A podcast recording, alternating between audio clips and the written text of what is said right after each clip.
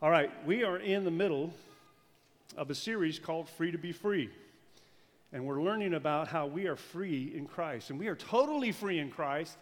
But typically, when we think, I am totally free, we tend to get up on our high horses and we think about all the things that I can do because I'm totally free in Christ. And in reality, when we say free to be free, that freedom comes with much responsibility. And what we have to do is we have to often set aside our will, the things we want, the things we have the right to do for the sake of others and their consciences. So today we're going to be looking at 1 Corinthians chapter 10. I want to begin by uh, talking about a guy named James Smith. James Smith uh, wrote these two books up here. He is a professor at Southern Seminary. He wrote the book called Desiring the Kingdom and You Are What You Love. And look at what he says here. He says, Our heart's desires are shaped and molded by the habit forming practices in which we participate daily. Let me say that again. Our heart's desires are shaped and molded by the habit forming practices in which we participate daily. In other words, the, the things that we worship daily eventually shape our hearts. So our desires are shaped and transformed by by your habits, your actions, and your relationships. You might think that there's something that you do in your life that has a very neutral effect on you, but your actions have this shaping effect on your life, and you're going to find out you are what you love. About a month ago, our, uh, our life group went to lunch. We went to lunch at a local sports bar. We got there a little bit after 12, but by 1 o'clock, there was no doubt about it. We weren't just in a sports bar, we were in a Green Bay Packer sports bar. Everybody had on the jerseys, the colors came out. Every time they scored a su- touchdown, there was a celebration. I mean, it was a worship experience. In fact, one of the people in our group said, Wow, these people really know how to worship. There was fellowship when they came in, they greeted one another just like we did. There was celebration. There were times of reverence and prayer. They were worshiping. But in fact, we would say they're worshiping or looking for something to give them a satisfaction in their heart that only God was designed to do. I love the Green Bay Packers, but the Green Bay Packers can't satisfy my inner needs. Idols are anything created by God that we seek for our happiness, our meaning, or our identity. Idols can be a lot of good things. Listen to some of these things that are idols, but most of these are good things. Our possessions can become our idols. A cause can become our idols. Our career, our family, marriage, or not being married our bank account, our work, our independence, politics. This year is going to be one of those years where you have a tendency to put your trust in the United States of America. It can become an idol. Sports, the approval of others, romance, there's so many other things. John Calvin, who was a uh, pastor during the 1600s, he said this the human heart is an idol factory. If you're an idol worshiper, raise your hand.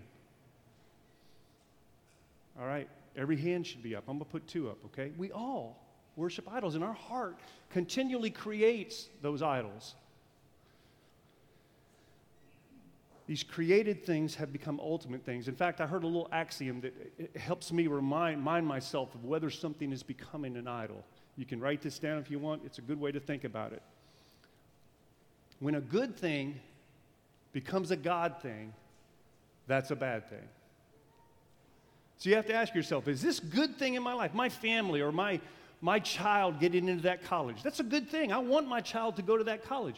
But when that thing, that good thing becomes a God thing, that's a bad thing. In chapter 10, Paul continues his argument from chapter 9. By the way, Danny, you did just a great job on that. Danny laid this out. But in chapter 10, he's discussing how we exert our personal rights, often without thinking of other people.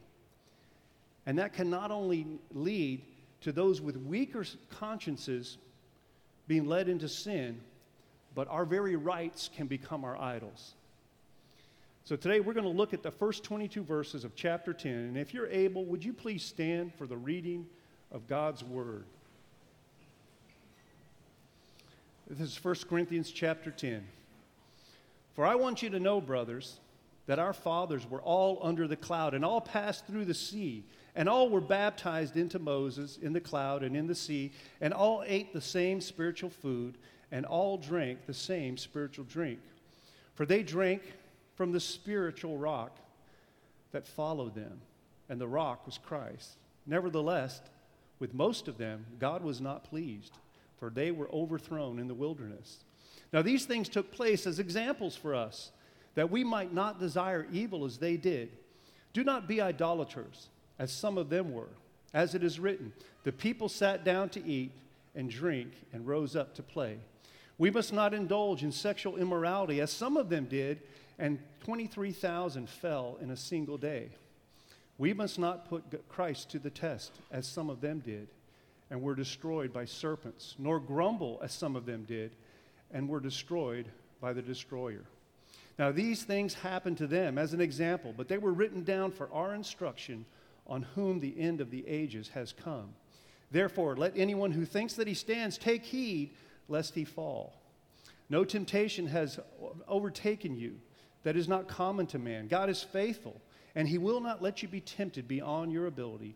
But with the temptation, he will also provide the way of escape, that you may be able to endure it. Therefore, my beloved, flee from idolatry. I speak as to sensible people. Judge for yourselves what I say. The cup of blessing that we bless, is it not a participation in the blood of Christ? The bread that we break, is it not a participation in the body of Christ? Because there is one bread, we who are many are one body, for we all partake of the one bread. Consider the people of Israel. Are not those who eat the sacrifice participants in the altar? What do I imply then?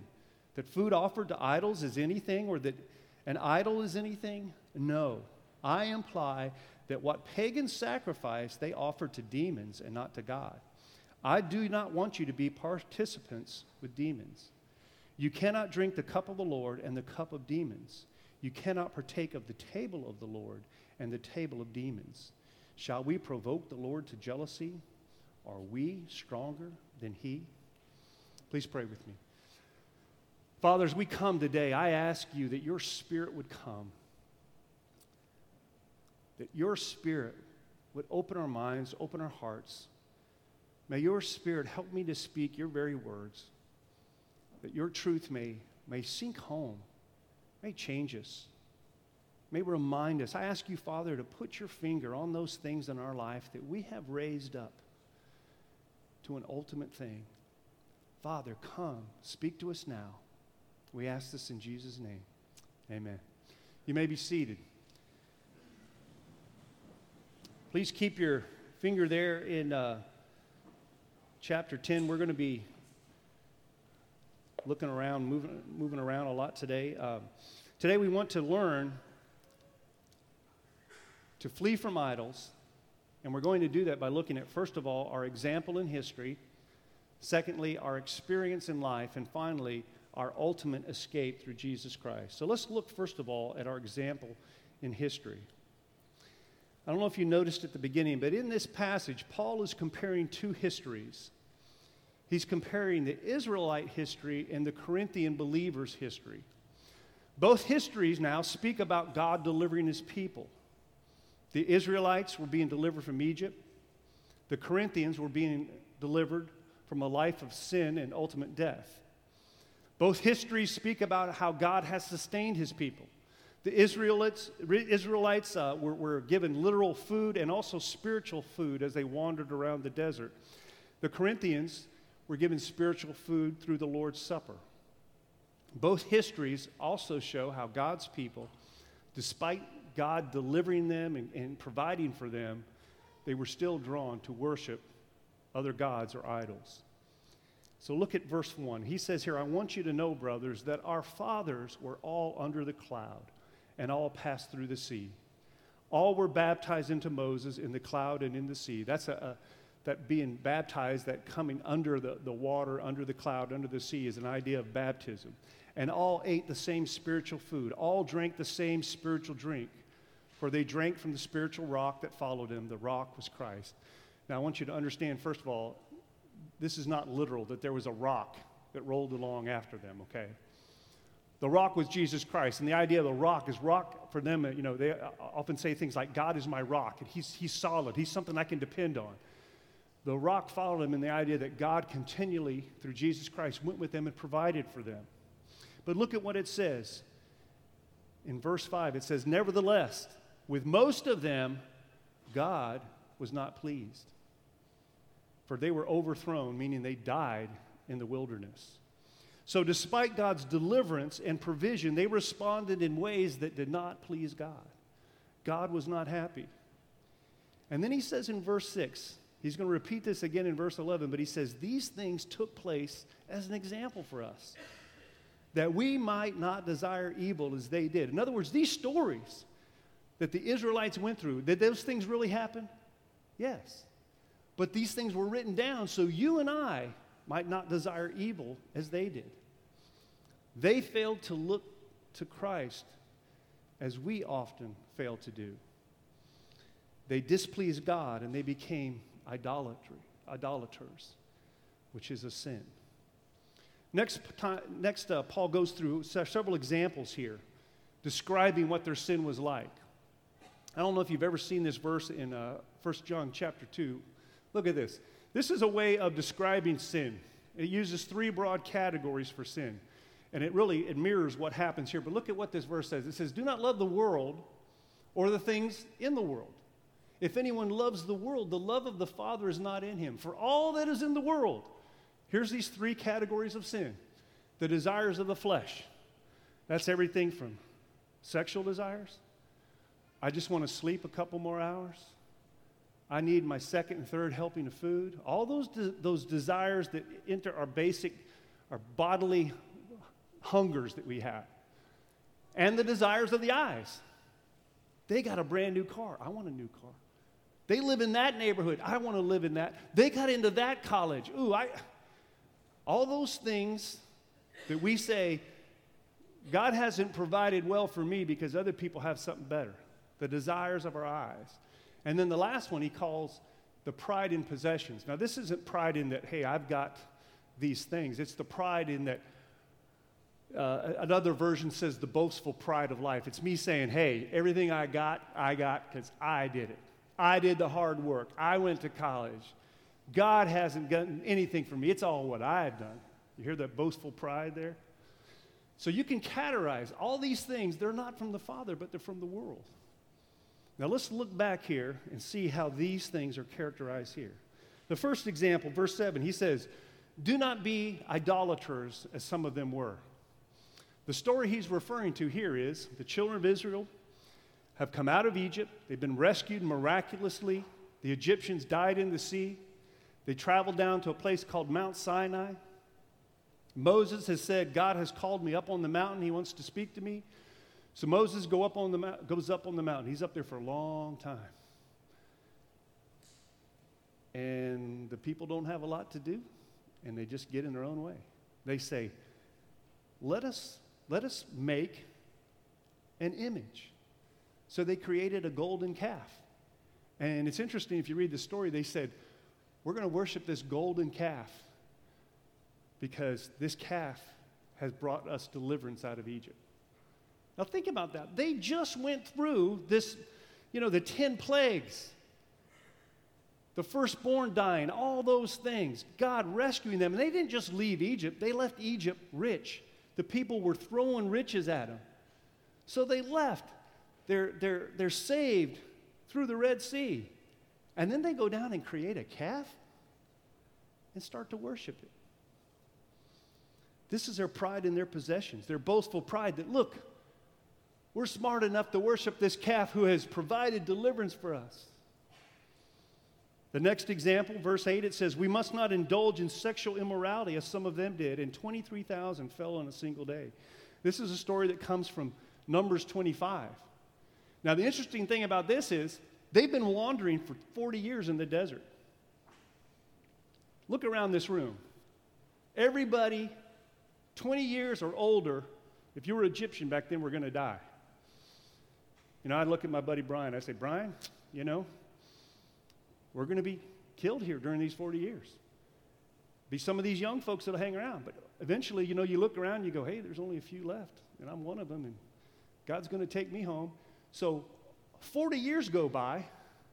They're getting ready to enter the land. Okay? They're on the precipice, getting ready to look into the land, and they start looking at some of the local women. And they start intermarrying. And the uh, local women start getting them into worshiping Baal, another idol. So, due to their sexual immorality, they're torn away, even after 40 years of watching their friends die in the desert. The third example, that's the, obviously the lust of the flesh. The third example is the desires of the eyes. It said, We must, this is verse 9, we must not put Christ to the test, as some of them did and were destroyed by serpents. This is a story where they grumbled. They weren't happy. They said, We want water. God gave them water. We want meat. God gave them meat. But they were never happy. They constantly grumbled. So God said, I'm tired of this. He sent fiery serpents uh, through the camp. They started biting people. People were dying. God said, and, and he, he was ready to kill them all. And Moses intervened, and God said, Moses, put an image of a serpent up on a staff. And when the people look at that, they will be saved. And it kind of foreshadows we look to the one who was killed on the cross as our salvation. So the Corinthians, they were falling in these same things. They didn't like Paul's leadership. We saw that in ver- uh, chapter 9. They grumbled. Instead of being thankful for his teaching and his guidance, they whined and complained. And Paul reminds them again in verse 11. He says, Now these things happened as an example, but they're written down for our instruction on whom the end of the ages has come. So these examples is the word typos, it's types, it's examples. These are stories that are actually happened, but they're written for you. If you got a Bible, turn to Exodus chapter 3. Let's look at these a little bit closer. When I first saw this, boy, it just made so much sense to me. Exodus chapter 3. This is the story where God appears to Moses. And God's getting ready to call Moses out of the burning bush. But look at the wording here. Exodus chapter 3. Uh, there's, there's a bush on fire. Verse 3 Moses said, I'm going to turn aside to see this great sight, that the bush has not burned. He walks over there, and the Lord says to them, says to him, He says, uh, Moses, Moses. Moses is overwhelmed by God's glory and holiness. He takes off his sandals. Verse 6, God says, I am the God of your father, the God of Abraham, the God of Isaac, and the God of Jacob. So he's telling Moses, Listen, I'm the same God that your forefathers worshiped. Moses hid his face, for he was afraid to look at God. Then look at the wording here. This is so unique. Verse 7 Then the Lord said, I have surely seen the affliction of my people who are in Egypt, and I have heard their cry because of their taskmasters. I know their sufferings. I have come down. You notice that? God says, I have come down to deliver them out of the hand of the Egyptians and to bring them up out of that land to a land good and broad, a land flowing with milk and honey. Verse 9, and now, behold, the cry of the people of Israel has come to me, and I have seen the oppression with which the Egyptians oppress them. Now, come, I will send you to Pharaoh to bring my people out of Egypt. This is a picture of us in salvation. In fact, we could change the scriptures here a little bit and put our name in here. You could say, back in verse 7, I have surely seen the affliction of my son John. Put your name there. Who is in slavery to sin. I have heard his cry because of his difficult taskmaster, sin. I know his sufferings, and I have come down to deliver him out of sin and to bring him into a good and broad place. Verse 9, and now, behold, the cry of John has come to me, and I have seen his oppression with sin. Come, I'm sending you. Now, God actually did come down in the form of Jesus Christ. But doesn't he do the same to us? He comes down. He sees our oppression and sin. He rescues us. And then he, just like he tells Moses, he tells you and I, now go. You go and talk to that neighbor of yours, that coworker. Why? Because I'm coming down to rescue them too. It's an exact picture of life for us. After this, they're wandering in the desert. They're starting to grumble. And God says, You want bread? I'm going to give you bread. It's going to be called heavenly bread. We're going to call it manna. It's going to come down every day. And every day you're going to see the provision of the Lord. So you go out every day and you collect the manna that you need for you and your family that day. But guess what? Don't collect two days. Because if you, you collect two days, it's going to spoil. You come every day and collect it.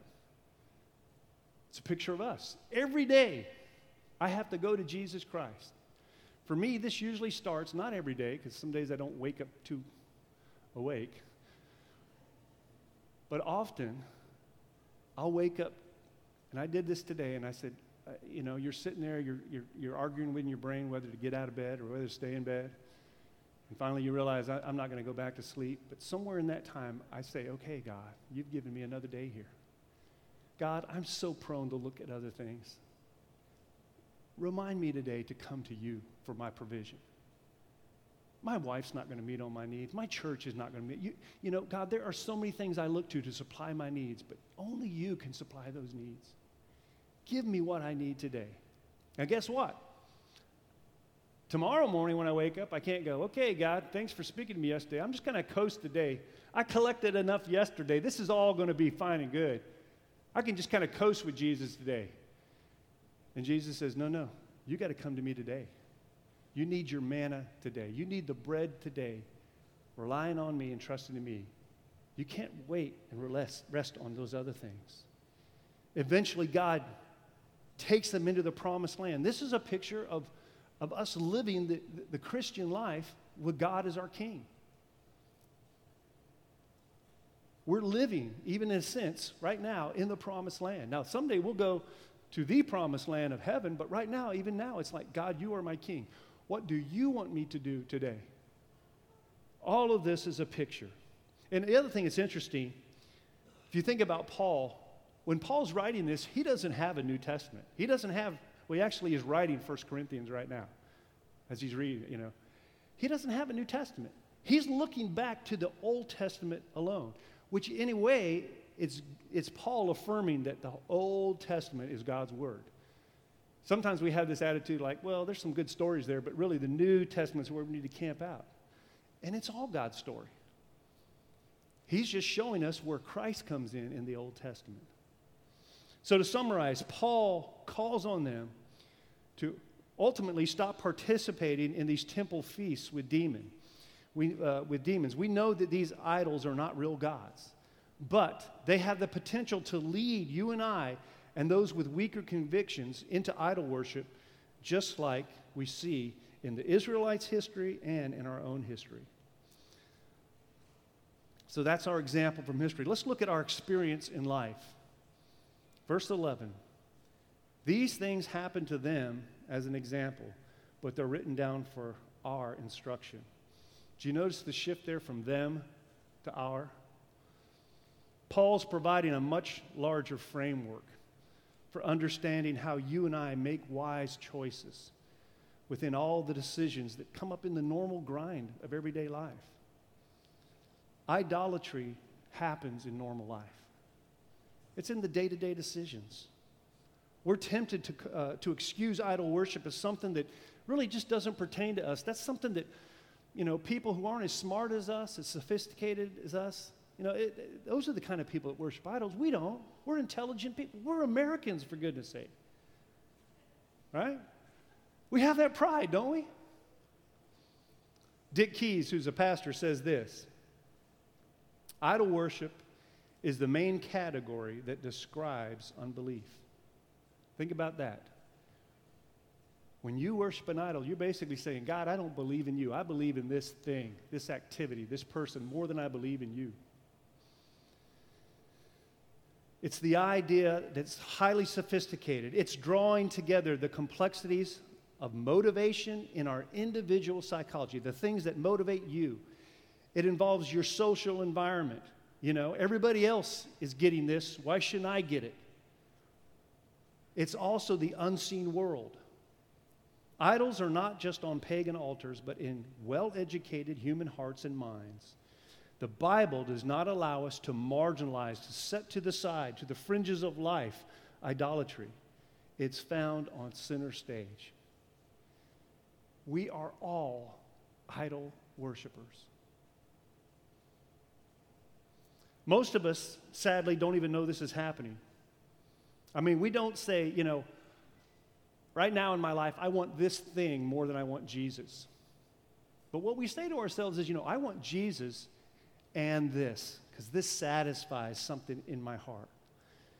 Well, how, how do we identify our idols? How can we, as individuals, put our finger? You may, you may already have an idea that this, this thing or these things are, are idols for me, but let me give you some questions to ask to help you identify some of your idols. What do you daydream about? What's the first thing you think about when you wake up in the morning and the last thing you think about when you go to bed at night? Maybe you buy magazines about it, you know? I know a guy who was into boating, he's always looking at boats. Maybe it's a car, truck, those things that are, are we, we're, we're daydreaming about, we're captivated about. Or do you hear yourself saying, you know, if I only had this, I'd be happy?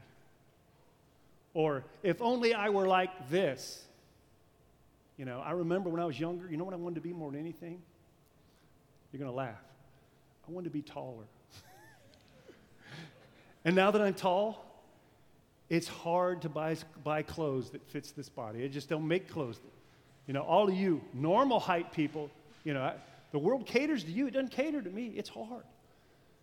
But I remember thinking if I was just tall, then it was if I could just shoot a, shoot a jump shot, if I could just date that girl, if I could just graduate from college. Those idols change throughout our life. So, what's your desire pointing at? That's your idol or idols. And what happens is living like this creates this double life for us where we try to follow God and the other where we try to serve and please ourselves. You know the story in the Old Testament where Jacob goes to find a wife he meets Rachel and he goes, Whoa, that girl looks good. I'm going to marry her. So he goes to her dad, and her dad says, Okay, you can have, I'll give you a wife after you work for seven years. So he works for seven years, and he doesn't give him Rachel, he gives him Leah, the older sister. And he says, Okay, you work seven more years, I'll give you Rachel. But he actually gives them both. He's, he's, he's co opted for 14 total years to get these two wives. Well, then what happens with these wives is Leah is very fertile. She starts popping out kids like that. I mean, she's got four kids before Rachel has one. Rachel is so aggravated. She's so mean. They 14 years are finally done. They get ready to leave.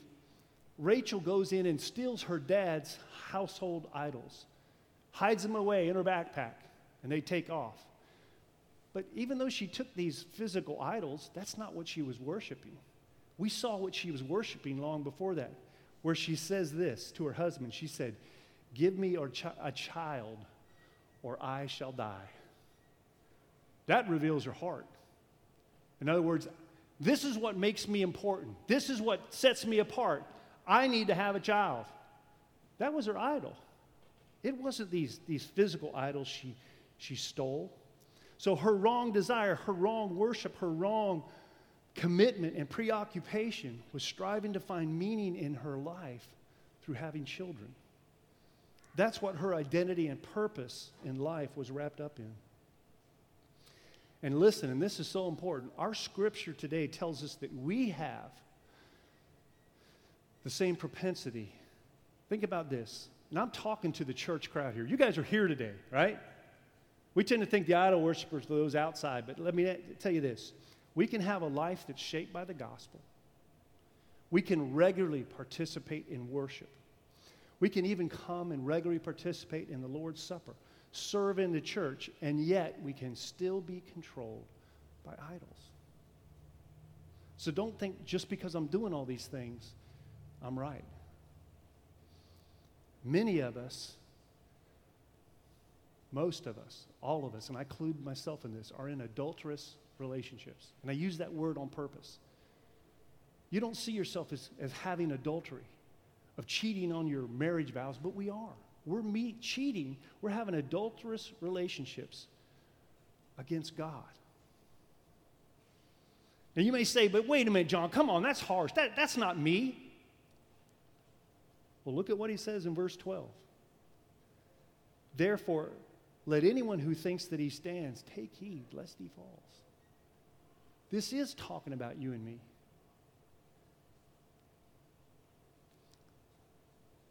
How then can we escape this, this grasp of idols that have crept into our lives, into our hearts, right at our, our every normal, everyday living? Let's look at our escape from idolatry. The thing you have to remember is Jesus meets us at the level of our desires. He meets us in the ordinary. He understands us and our need for rescue. Verse 13 says this No temptation has overtaken you that's not common to man. In other words, don't think that you're different, that you're so special, this temptation is out of, out of categories. No, we're all facing the same stuff, right? We're in the same soup together. But here's the most important part God is faithful. God's faithful, and He will not let you be tempted beyond your ability. So when you say, oh, this is too much, I can't handle it, I might as well give in to the temptation. No, no. It's not too much. God gives you a way of escape. With the temptation, He will also provide the way of escape that you may be able to endure it. God is faithful. God faithfully gives us a way out of each and every temptation. He doesn't take the temptation away. Hey, pray for it. But that's not a prayer he normally answers. but you can pray that you see the way of escape and the grace to endure it. The idea of endure appears to bear up underneath this weight. So, this temptation, whatever it is, this weight that's weighing you down, God will give you the strength to bear up underneath it. He also gives us the ultimate escape from temptation and sin through Jesus Christ. Jesus meets us in the ordinary decisions of life. He gives us a way of escape. And Jesus un- actually understands each and every one of our desires because he's experienced them all. Sometimes you say, well, he was never married, he's never had kids but he does. He understands better than actually we do everything that we've gone through or will go through. He's wrestled with each and every desire and has never let it become an idol. He was sinless. He never caved into idolatry. Hebrews chapter 4 says this For we do not have a high priest who is unable to sympathize with our weakness, but one who, in every respect, has been tempted as we are, yet without sin. Let us then with confidence draw near to the throne of grace. We can confidently go, behind, go to him, him because of the grace he offers. And we can find mercy and find grace to help us in the time of need. Remember, mercy is not getting what we do deserve, and grace is getting so much more than we deserve. So, with this in mind, Paul commands the Christians there to flee from idolatry. Listen to the wording here in these verses. Listen to the wording of unity here our unity with one another and with Jesus Christ. Verse 14, he says, Therefore, my beloved, notice he says, My beloved. He doesn't say, Hey, you all that are not obeying. He says, My beloved, flee from idolatry. Interesting, I was thinking about this, and I could be wrong, so correct me if I'm wrong, but there's only two things God ever tells us, two sins that God ever tells us to flee from in Scripture. He says, Flee from sexual immorality and flee from idolatry. There's a point there. He says, Don't sit around and contemplate it in your head and try to reason your way out of it. He says, Get out of the way. Flee from idolatry. Verse 15 I speak to you as sensible people. Judge for yourselves what I say. And look at the unity here. The cup of blessing that we bless, is it not a participation in the blood of Christ? The bread that we break, is it not a participation in the body of Christ? Because there is one bread, we who are many are one body, and we all partake of the one bread. The word participation there means fellowship. It's the Greek word koinonia. You've heard that word before. We participate or fellowship in the bread, the wine, the body, and the blood of Jesus. So we participate or share in the benefits of Christ's death when we come to the table. Well, what are some of those benefits? We participate in forgiveness. We participate in grace. We participate in acquittal. We don't stand condemned before God. The unity represented in the Lord's Supper represents the reality of the one body of Christ. We're united to one another because we're united to Christ. And it's Jesus' way of reminding us that we're forgiving. He's not holding his sins or our sins against us. He stepped in and he paid the price for our sin. That's good news. We need to remember that. Paul next reminds them that as they exert their personal rights in eating food sacrificed to idols, they're actually putting themselves in danger. Verse 20, he says, No, I imply that what pagan sacrifice, they offer to demons and not to God. I don't want you to participate with demons. So we may think, oh, it's not really an idol, but he's saying there's something spiritually happening there. And you need to protect yourself. Verse 22, he says, Shall we provoke the Lord to jealousy? Shall we continue in this idol worship, these, these uh, feasts uh, with food sacrificed to idols, even though we know idols aren't real? No, we're participating with demons. He says, Shall we provoke the Lord to jealousy? Are we stronger than he? So, participating in those sacrifices caused them to participate with demons.